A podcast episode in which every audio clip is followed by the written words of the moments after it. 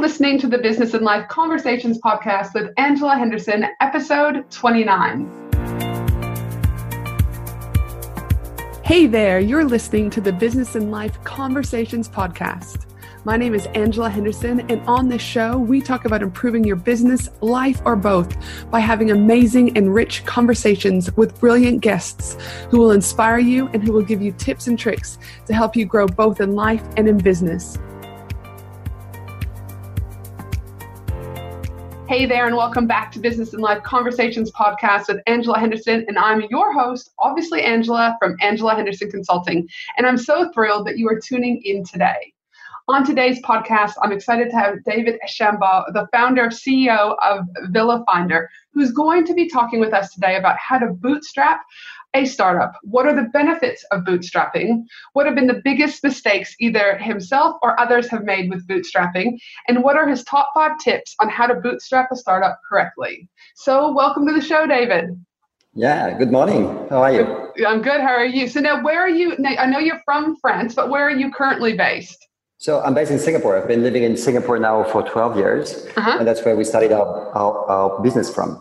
Dude, fantastic. I was just in Singapore for a short layover on my way to the Maldives last week. It's a, a phenomenal airport, Singapore is. Yeah, it's, it's been voted the best airport in the world for many, many, many years now. I think it's winning all the, all the possible awards. Uh, it's a beautiful and very comfortable airport gosh, I mean, like I was in there was like a sunflower garden, there were cinemas, there was massages, you could rent like a bed space for a short amount of time. It was and the food was brilliant. So gosh, if you're ever gonna get stuck in an airport, I would say Singapore is the airport you want to get stuck in. Yeah, definitely. so now, as I was just talking to you prior to us starting the recording for this podcast, it's a very, very small world because my first business, which is still going, Finley and Me, I actually have been working with one of your employees named Lucy Evans from Bali Villas, which is an arm of your overarching, you know, Villa Finder branch. So I always have to giggle when the world connects us with people because it truly is a small world. Mm, yeah, for sure. No, for sure. It's a very small world, and I think there's a there's a very strong link between Australia and Bali, and um, most of most of our business is still in Bali now. So I guess we have a lot of uh, you know touch points down there in Australia. Gosh, absolutely. As Australians, especially when we travel with small families, we find we want to go places that aren't like going back to my homeland, Canada, or traveling to the US where it's 14 or 16 hours. You know, again, Bali is just five and a half hours from Brisbane. It's like, you know, if your kid's going to scream, it's only a short, I mean, plane ride that you have to deal with it. So, no, so Bali is definitely a, a tourist destination for many of us local Australians. No, for sure, for sure. We see you, we see you guys a lot in Bali, in the streets of Bali. That's that's a great destination. Yes, but I totally agree. So now, before we jump into everything about bootstrapping, I'd love for the audience to get to know you a little bit better because you have a very amazing and juicy history. As I was researching you prior to this podcast, and mm-hmm. so would you mind telling us a little bit more about Villa Finder, a little bit about your history, and since obviously you've traveled extensively in your life, I'm dying to know your favorite holiday destination. Well, I mean, I've basically always worked in uh, tourism. I mean, I started my career in an airline. I worked um, a few years for Air France and then for KLM when, when Air France and KLM merged uh, back in 2004. And uh, from there, I moved into the hotel um, world where I worked for a hotel video solution called tvtrip.com. Mm-hmm. Uh, so I did that for another four or five years. And then I left uh, this company to start my own business, which, which was at that time villabali.com that became later on villafinder.com. Mm-hmm. Um, so the way, the way, I mean, how, how does this start? Actually, funny enough, I, I almost bought a villa in Bali. Um, that was back, uh, yeah, in 2012, six years ago. Um, and then, so I saved some money to buy this house. And then in the process of buying it, I was uh, researching how, how I could rent it in the future. And then uh, at that time, again, six years ago, there was no Airbnb, there was no HomeAway or, or a very small HomeAway at, at that time. So as I realized there wasn't much happening on this space. So uh, instead of buying the house, I just um, I just invested into a domain name and a few and a few uh, and a few interns at that time just to start this business and, and get it going. And then that became successful very fast. So then we then we properly started it with a real team and etc. Josh, well, how fun is that though? And so again, you were going to do one thing, and then you decided to put the money into a URL, domain name, and here you are today. Yeah, yeah, man. This is this is uh, this is really about you know when the when I think I, I, I think it, it all comes down to a timing. I think uh, the way, I mean, the, the main factor of success for a business is very often um, being at the right place at the right time.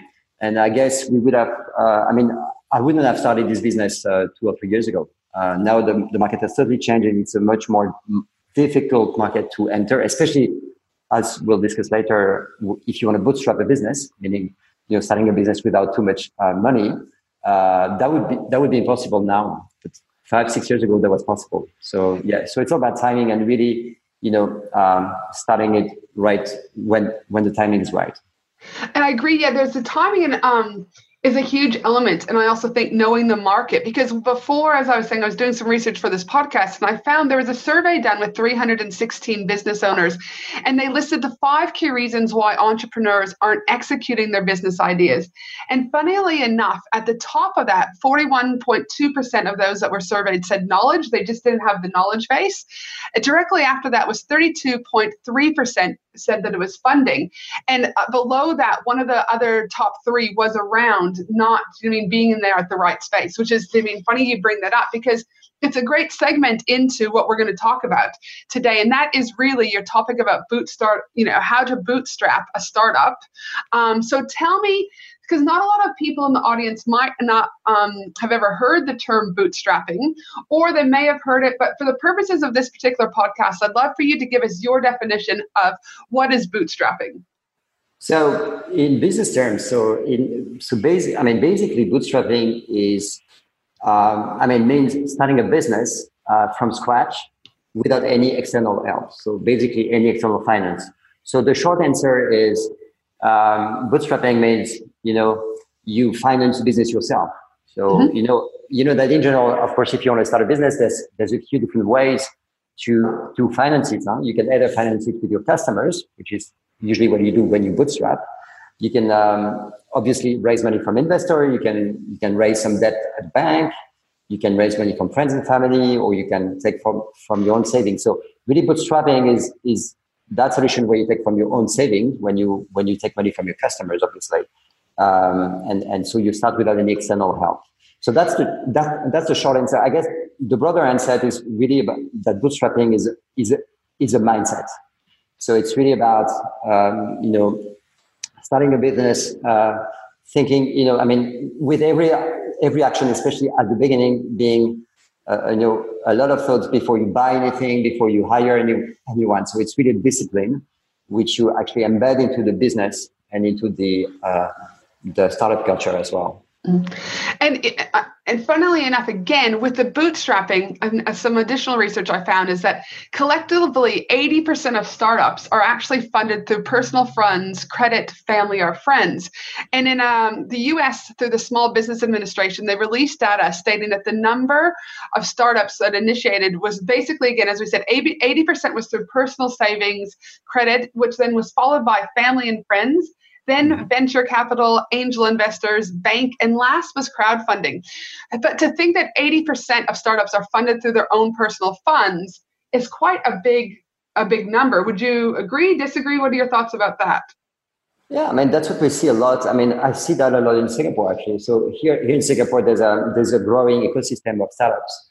So we have we have more and more startups, whether they are you know small small or or or not that small anymore. But uh, yeah, and, and a lot of the startups actually bootstrap. So and actually, I would even argue that most of the startups who who end up getting venture capital money usually started uh, bootstrapping because if you look at the Airbnb story, for instance, uh, I mean the founders of Airbnb for you know the fir- their first 12 months or 24 months they were purely bootstrapping and they were selling their their cereals their cereal box before they actually went into raising money and, and, and properly started Airbnb. So I think there's a lot of also again, the mindset. So even if you raise VC money at the end of the day, or after one or two years, um, I think the, you can still be considered as a bootstrap company in many ways. So. And do you, in your own experience, and then obviously living in Singapore for the last 12 years and seeing an enormous amount of growth from the entrepreneur space, what do you think are the benefits of bootstrapping? Well, I think I think the, the first benefit, the, maybe the most important one, is that you're you have to be customer focused. So if you're bootstrapping, you have you have again, you're not getting any other money than the money from you can get from your sales from your customers. So you you and like if I think back, you know, six years ago uh, when we started the business, I I was answering all the customer calls and all the customer bookings myself. You know, I didn't have a team. So I think, so the company, you know, and myself was totally customer focused. And, and I think that's, uh, that's, that's a big benefit as opposed to if you're raising money, then you're going to spend more time maybe seeing investors and presenting a business case and, you know, going to conference, etc. I think that's the, that's a wider benefit. I think on top of it, uh, obviously because you're not hunting for investment, you would spend more time focusing on your business focusing on how to deliver a better product, how to you know reach reach out to more customers, etc. Um, and then, of course, like I said before, I think it's also a, a, mindset in terms of financial discipline, and I think that's also when you don't have the money, uh, basically you can't spend it, obviously. So you there's a there, it comes you know to financial discipline, the way you pay your your suppliers, your you know the way you will you will hire, etc. And, and so that gives you a discipline which actually you keep interestingly enough, I mean, we've been profitable now for more than five years, but we kept that discipline of, you know, not over hiring or over spending money. And I think, uh, and, and I think that's in our genes. And if I compare myself to other companies that I, that I, that I made in Singapore that have raised capital, I think if you, if on the opposite, you've taken the, the mindset or the habit of overspending, it's extremely hard to step back. I mean, if you've taken a very nice and very beautiful office from day one, and if you have a CFO and you have a HR manager and you have you know all sort of support people in the company, it's very hard to you know get rid of all that overhead um, later on in the process. So really, ultimately, what you're saying is, is with bootstrapping, you're just, I guess, again, the mindset is there, but in addition to that, is that there's a lot of work like it's kind of like you're so hands-on you're, and so you really quite are so in tuned and because you've had to go through the processes and the procedures and the ups and downs yourself from a hands-on versus have already outsourced by the yeah. time you get to an element when you are able to outsource would you agree that you probably have just such a, a sound and better understanding of how your business works um, opposed to potentially people who might get venture capital et cetera and jump right in and start outsourcing before they've actually been in the trenches well, I mean, I don't know if it's a better view of the business. I think there's also a lot of benefits of having external investors, but mm-hmm. uh, and, and for sure you will you will get other feedbacks, and you will also you will also have a very intimate view of your business. But what is for sure when you bootstrap, you really have to be on the ground. Mm-hmm. So if I take my personal example, when we started um, Villa Bali at that time, we um, you know the first 50 villas on the or let's say even the first 100 villas on the website, I personally inspected and, and, and signed them all myself. So I was on my scooter in the streets of Seminyak and Canggu, yes. uh, you know, visiting each and every villa for you know three, four, five weeks, and, and, signing those first 50 or 60 villas that we needed to launch the website. And because I knew all the owners and I knew you know all their prices and all the terms and conditions, and you know, I got to know that business inside out. Um, and I think that's and even though I don't do that, maybe I don't do that very much these days anymore. I mean, I still I still have this intimate knowledge of uh, how a property owner, you know, works and how he thinks of villa agencies, etc., etc. And I think this is extremely precious. And because of that experience, though, what have you seen in yourself or with others is the biggest mistake people make when it comes to bootstrapping? Well, I think a mistake that actually we made maybe a little bit later in the process, I would say after two or three years, is that because of that financial discipline, there's a there can be a tendency of under investing. Okay. So I mentioned before those you know VC funded company that maybe over invest or have unnecessary overhead costs. But uh, again, as a as a bootstrap company, you might have the tendency to underinvest. So maybe not hiring like for instance in, in our case, I mean, because I because I also like numbers, I, I did the accounting for the first, I don't know, maybe two and a half years. Sure. Uh, and I think I was too long. I should have taken maybe an accountant on board, you know, a year before or, or 18 months before and spend maybe more time signing new destinations or, or signing more villas, etc. So I think there's, there's that risk of under investing and, and, and doing all the things by yourself, which, which can actually either you can add a burning, you know, burning, you know, yourself out or, or you can just, you know, damage the company business. Yep. So that's that's one that's one drawback. I see another drawback actually, which now I think about it, is that you might end up, and I think it would be a lot of your listeners. Um, it can be a bit lonely at the top. So I guess if you're not raising, I mean, if you're doing the things all by yourself or or with a very small team, and you don't have any investor, you don't have any mentor, etc., it could be it could be a bit hard at the top. So you could be a bit alone, and you would you, it could be also difficult to get feedback from people outside the business. So I think it's also important when you when you bootstrap to maybe set up kind of a small committee or maybe not a board, a proper board, but at least a committee or, or, or you can organize feedbacks from people from outside the company as well. Yep, and I do see that often, whether or not it's bootstrapping, do you know what I mean, angel investors, etc., is that sometimes again that that loneliness especially people who have gone, come from corporate and you've been in corporate for so long and you can do you know I mean have your lunch breaks and you're surrounded by people and there's always people to talk to and the next thing you know you're like talking to yourself you're like, oh, okay, well, there's a computer and myself. And that, again, yep. sometimes it can be hard for people to ask for that help too, because they're like, oh, if I'm seen as being asking for help, then maybe they don't think I'm successful or they don't think I know what I'm doing. So often I get a lot of people that I work with that I'm like, no, dude, it's okay. Ask for help. If you're asking for help, you're probably helping other people who might not be, do you know what I mean? Um, confident enough to ask for help, you know, and it's it's not a sign of weakness. It's it's actually a strong thing to surround yourself with people who can help you grow. Yeah, for sure. And I think I think another side of it is that uh, if you bootstrap and if you don't equip yourself with you know enough people, etc., you would you would also end up uh, multitasking all the time. So doing ten things at a time, all day long, all week long, all month long, all year long. And if you're and it can also be, uh, I mean, it can, ex- I mean, be extremely difficult and even dangerous from a from a health perspective. And I think that's um, and and and of course, not everyone can can also multitask. I mean, there's some people who don't like I don't know, um, numbers who don't like the the HR part of the business, etc. So you also again need to you know find the right balance. And I think, and again, you touched upon there is that like for example i'm not an accountant you wouldn't i i had to outsource very early on because that's just not my zone of genius and so again i think it's about identifying when you do decide to um, bootstrap or not bootstrap be able to grow your businesses. Look at what what are your strengths? What are you really good at? And what do you mean do you hate doing or what are just not your skill set? And outsource accordingly. And it's also important to be it's never to you know don't be afraid to start out small. You might not ha- hire an accountant full time you might hire them as a contract basis and you grow as your business grows. Because um, i do see i think what you said earlier is people will start you know employing all these people but they don't have the money do you need to pay for full-time wages? So you know again hire people as you need needed start as contract. They don't have to be employees right off the get-go. Yeah for sure. I mean just to give you an example uh, so we started our business out of singapore and then we we again started the business with villas only in bali and then we did extend to thailand sri lanka and mauritius later on the process. But when we started bali we didn't have a, a a local office in Bali, and, and most of our property owners were asking us, "So where's your office?"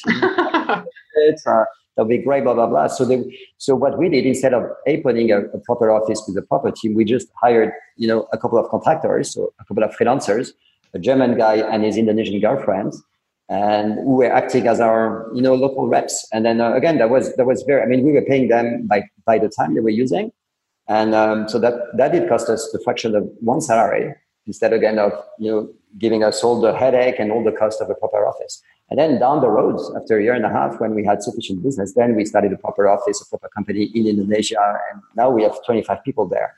But uh, but again, it's a it's a process, and it's very early. And I, and I and I always say it's always better to you really need to have the customers first.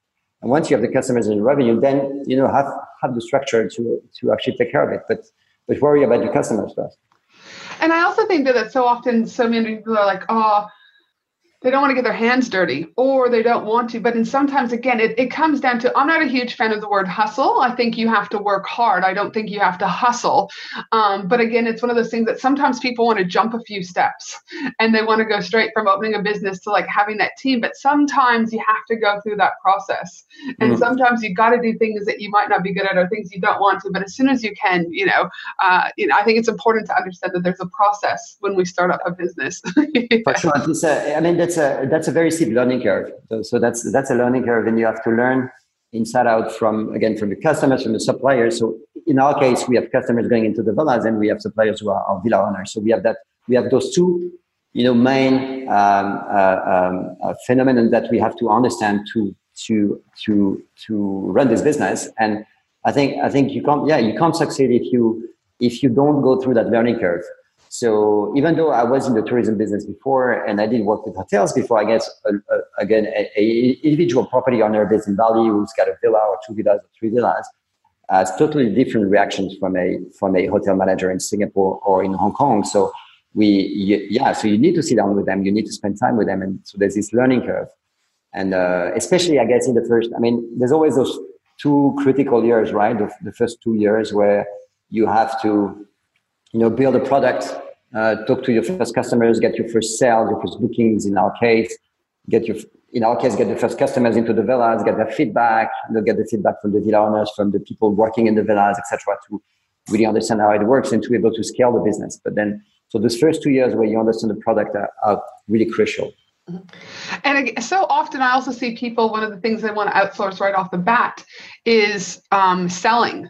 And I do. I strongly stand by this. That I believe that in order for your business to be successful, you have to be the person selling on the ground for at least the first six to twelve months. You have to understand your customer. You have to understand your product.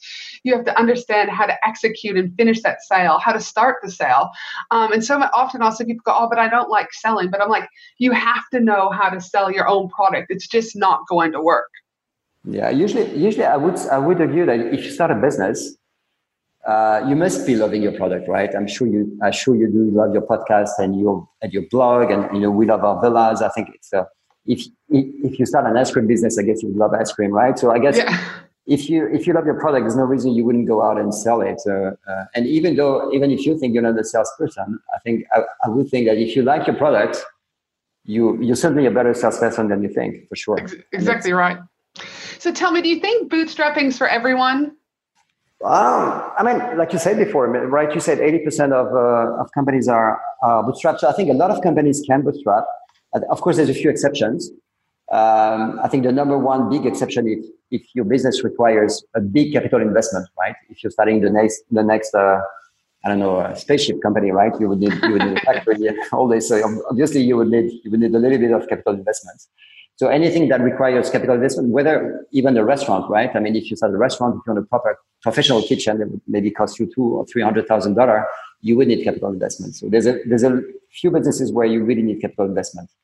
There's another type of business which is actually the the company I was working for before tvtrip.com where we were in the in a B2B space, right? We were selling hotel videos to to to hotelier where then and then we were making money out of the broadcast of those videos onto booking.com or HRS, etc., etc. And um, so in those kind of B2B businesses where the sales cycles are long and where you usually get paid once a product is actually completed, uh, it's uh, also a little bit more challenging to to purely bootstrap because uh, again at TV Trip there was a there was a long time before we could convince a hotel to join us and before the video would actually go live. That would maybe be six to nine months. So you need to build up a whole team and a whole product um, um, phase before you can actually get revenue. So in those businesses that are by essence negative in cash flows, you would also need to find a, a way to actually bridge uh, finances.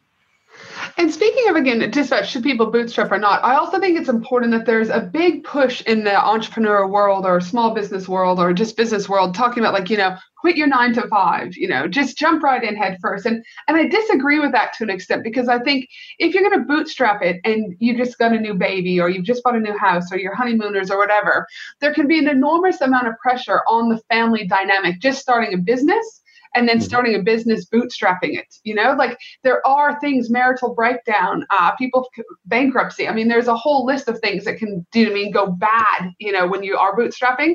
So again i always say uh, don't just necessarily jump from the nine to five unless you've got a little bit of a, of a buffer zone, unless your partner really understands.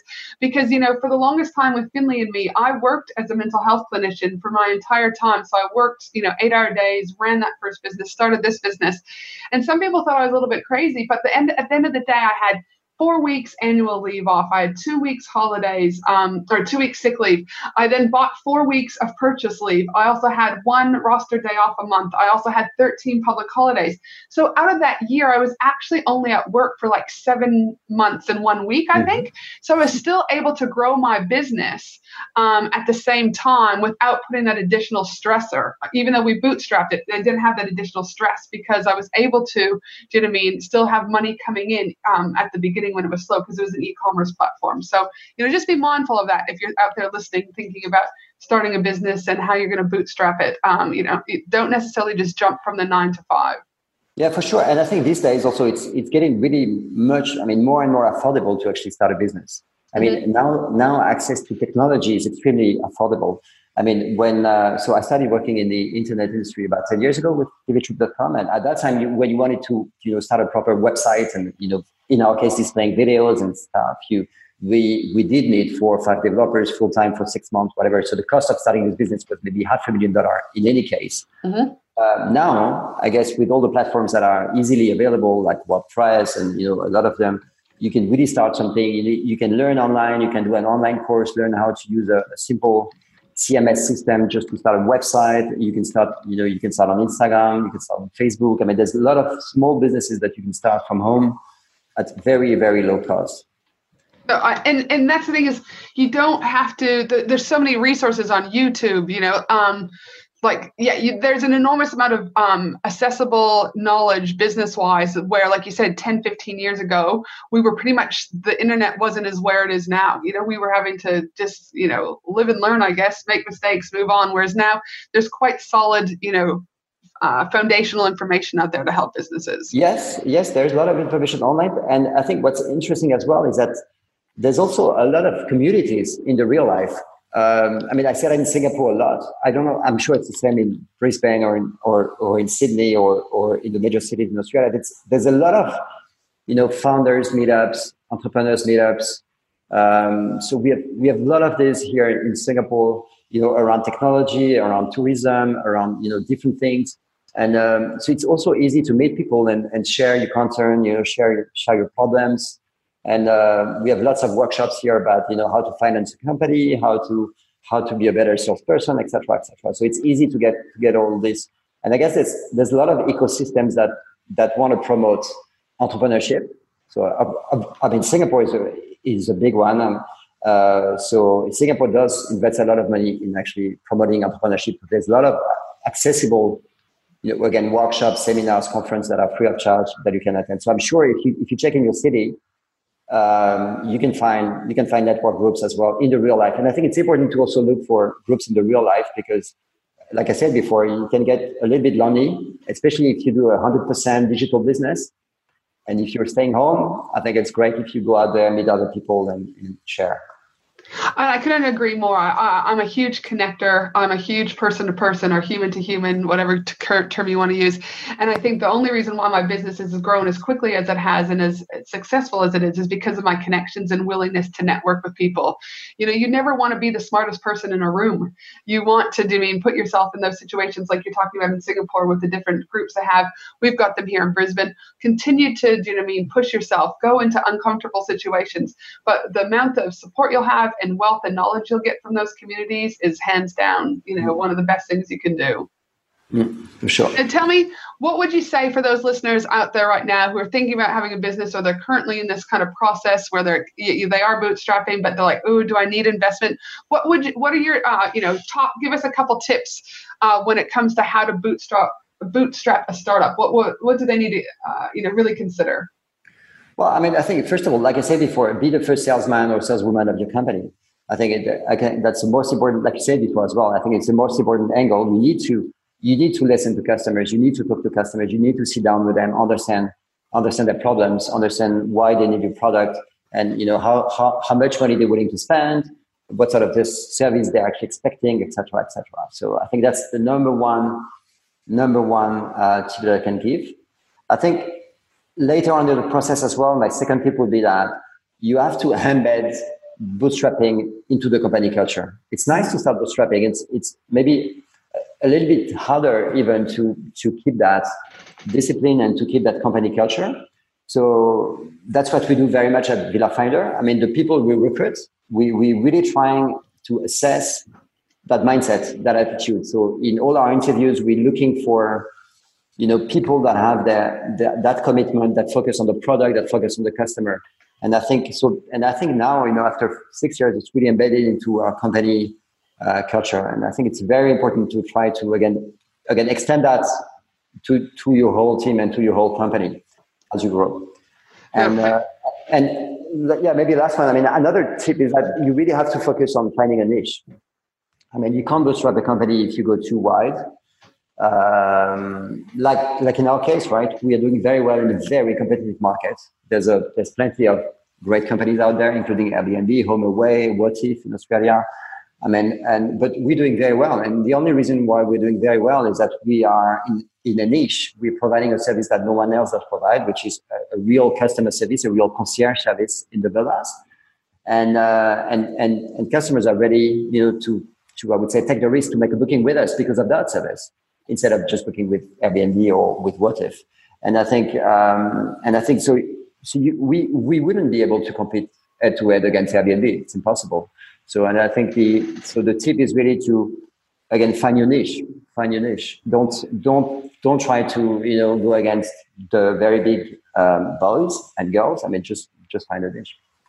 And I think again, uh, there's a saying I talk about is like owning your own race course. You know, don't worry so much about what other people are doing. Just focus on yours. And like you, you said, I couldn't. I could talk for hours about the importance of niching. You know, I could do a little rant, but I'll save that for today. But yeah, it's it is important. You can't be the generalist. You can't be everything to everyone. So you've done a fantastic job with really honing in on that. You're going to be the best place for people in the you know Asian Pacific. If I correct me if I'm wrong, to be able to go and find a particular villa that's going to be you know high end. It's going to meet the needs of those families, uh, newlyweds, couples, etc. Um, versus you're not trying to be a hotel, you're not trying to be a resort, you're trying to be the you know exclusive villa finder. And that again is why, like you said, you guys are doing so well. You found a niche and you have executed it beautifully. Yeah, thank you. no, no. So listen, for those listeners that are out there, how can they connect with you or where can they find you if they want to learn more about you or about Villa Finder? Well, I mean, you can find me on, on LinkedIn, of course, and uh, you can you can just search for Villa Finder online, and then you'll you'll find our website. You you can send us a you know a chat or a message, and I'll be very happy to get back to to, to you. Gosh, well, thank you so much, David, for joining uh, me today here in obviously Brisbane and you in Singapore. I appreciate your wealth of knowledge about how to bootstrap a startup, um, and I wish you a beautiful day over in Singapore. Yeah, thank you very much. No, thank you. And for the rest of you, my team and I will also be putting together the whole transcription for this episode at angelahenderson.com.au. And of course, I cover all sorts of related business and life topics inside my Facebook group, the Australian Business Collaborative, of over, uh, we're almost hitting 4,000 business owners. So make sure to join the community. I love connecting with you guys, and I look forward to seeing you soon. But until then, have an awesome day no matter where you are in the world. And yes, I hope look forward to you tuning into my next episode on the Business and Life Conversations podcast with me, Angela Henderson. Have a great day, everyone. Bye. Thanks for listening to the Business and Life Conversations podcast with Angela Henderson www.angelahenderson.com.au.